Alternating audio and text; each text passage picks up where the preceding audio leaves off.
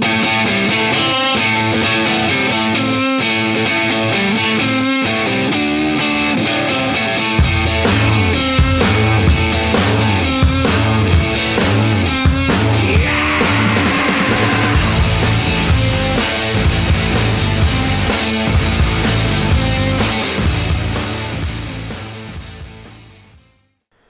Gente, comenzamos un nuevo shot jurídico denominado El Depósito. Recuerden que como sustento teórico utilizamos el libro Obligaciones del profesor Mesa Barros.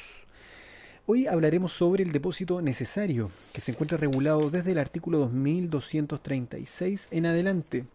El concepto dice, el depósito propiamente dicho se llama necesario, cuando la elección de depositario no depende de la libre voluntad del depositante, como en el caso de un incendio, ruina, saqueo u otra calamidad semejante. Del concepto podemos desprender, en primer lugar, que esta, mm, este depósito no depende de la libre voluntad del depositante, sino que es dictada o impuesta por las circunstancias. Ahora, no hay que caer en la tentación de pensar que no es necesaria la voluntad eh, de las partes en este punto. El depósito, porque es necesario, no deja de ser un contrato. Solamente que las circunstancias determinan que el depositante se vea obligado a confiar el depósito a quien buenamente quiera hacerse cargo del mismo. Y es así como podemos entender el resto de los artículos, porque fíjense, el 2236 define el 2240 dice, en los demás, el depósito necesario está sujeto a las mismas reglas que el voluntario, ¿ya? Y establece algunas salvedades entre el 2237, el 2238 y el 2239.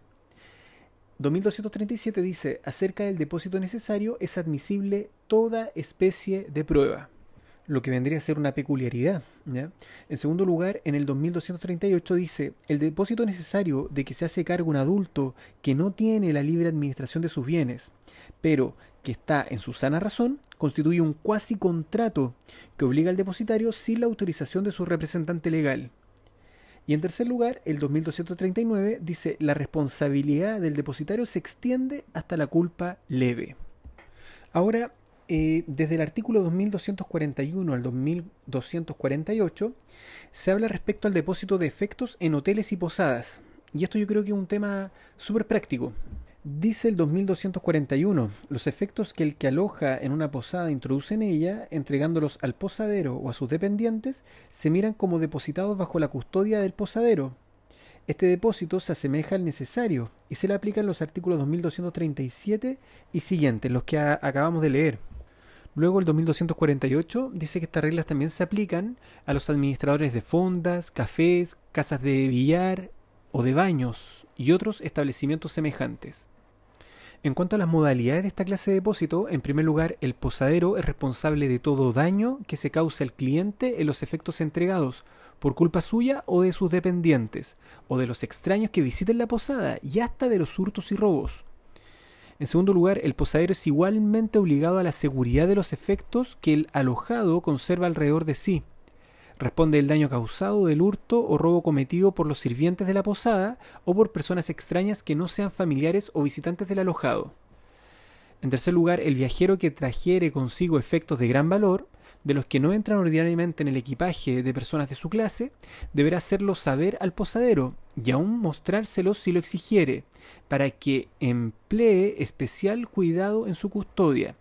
Si así no lo hiciere, podrá el juez desechar sus demandas por su pérdida, hurto o robo.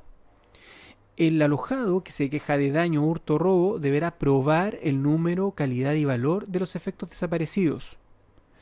Y acá, como son aplicables las reglas de los artículos del 2237 en adelante, eh, no rigen limitaciones respecto a la prueba testimonial.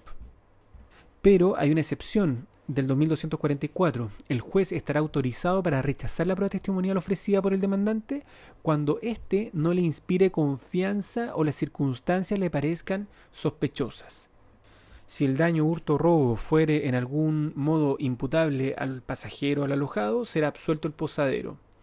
Y cesa toda responsabilidad del posadero cuando se ha convenido exonerarle de ella, o el daño proviene de caso fortuito, salvo que se le pueda imputar a culpa o dolo.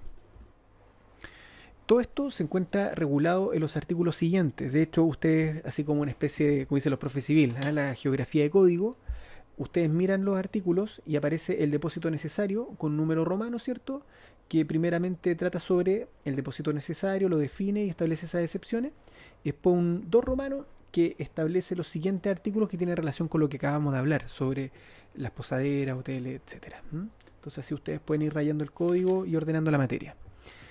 Eh, vamos a dejar el shot hasta acá y en el siguiente capítulo hablaremos sobre el secuestro. Les mando un abrazo, que estén muy bien. Chau. Thank you.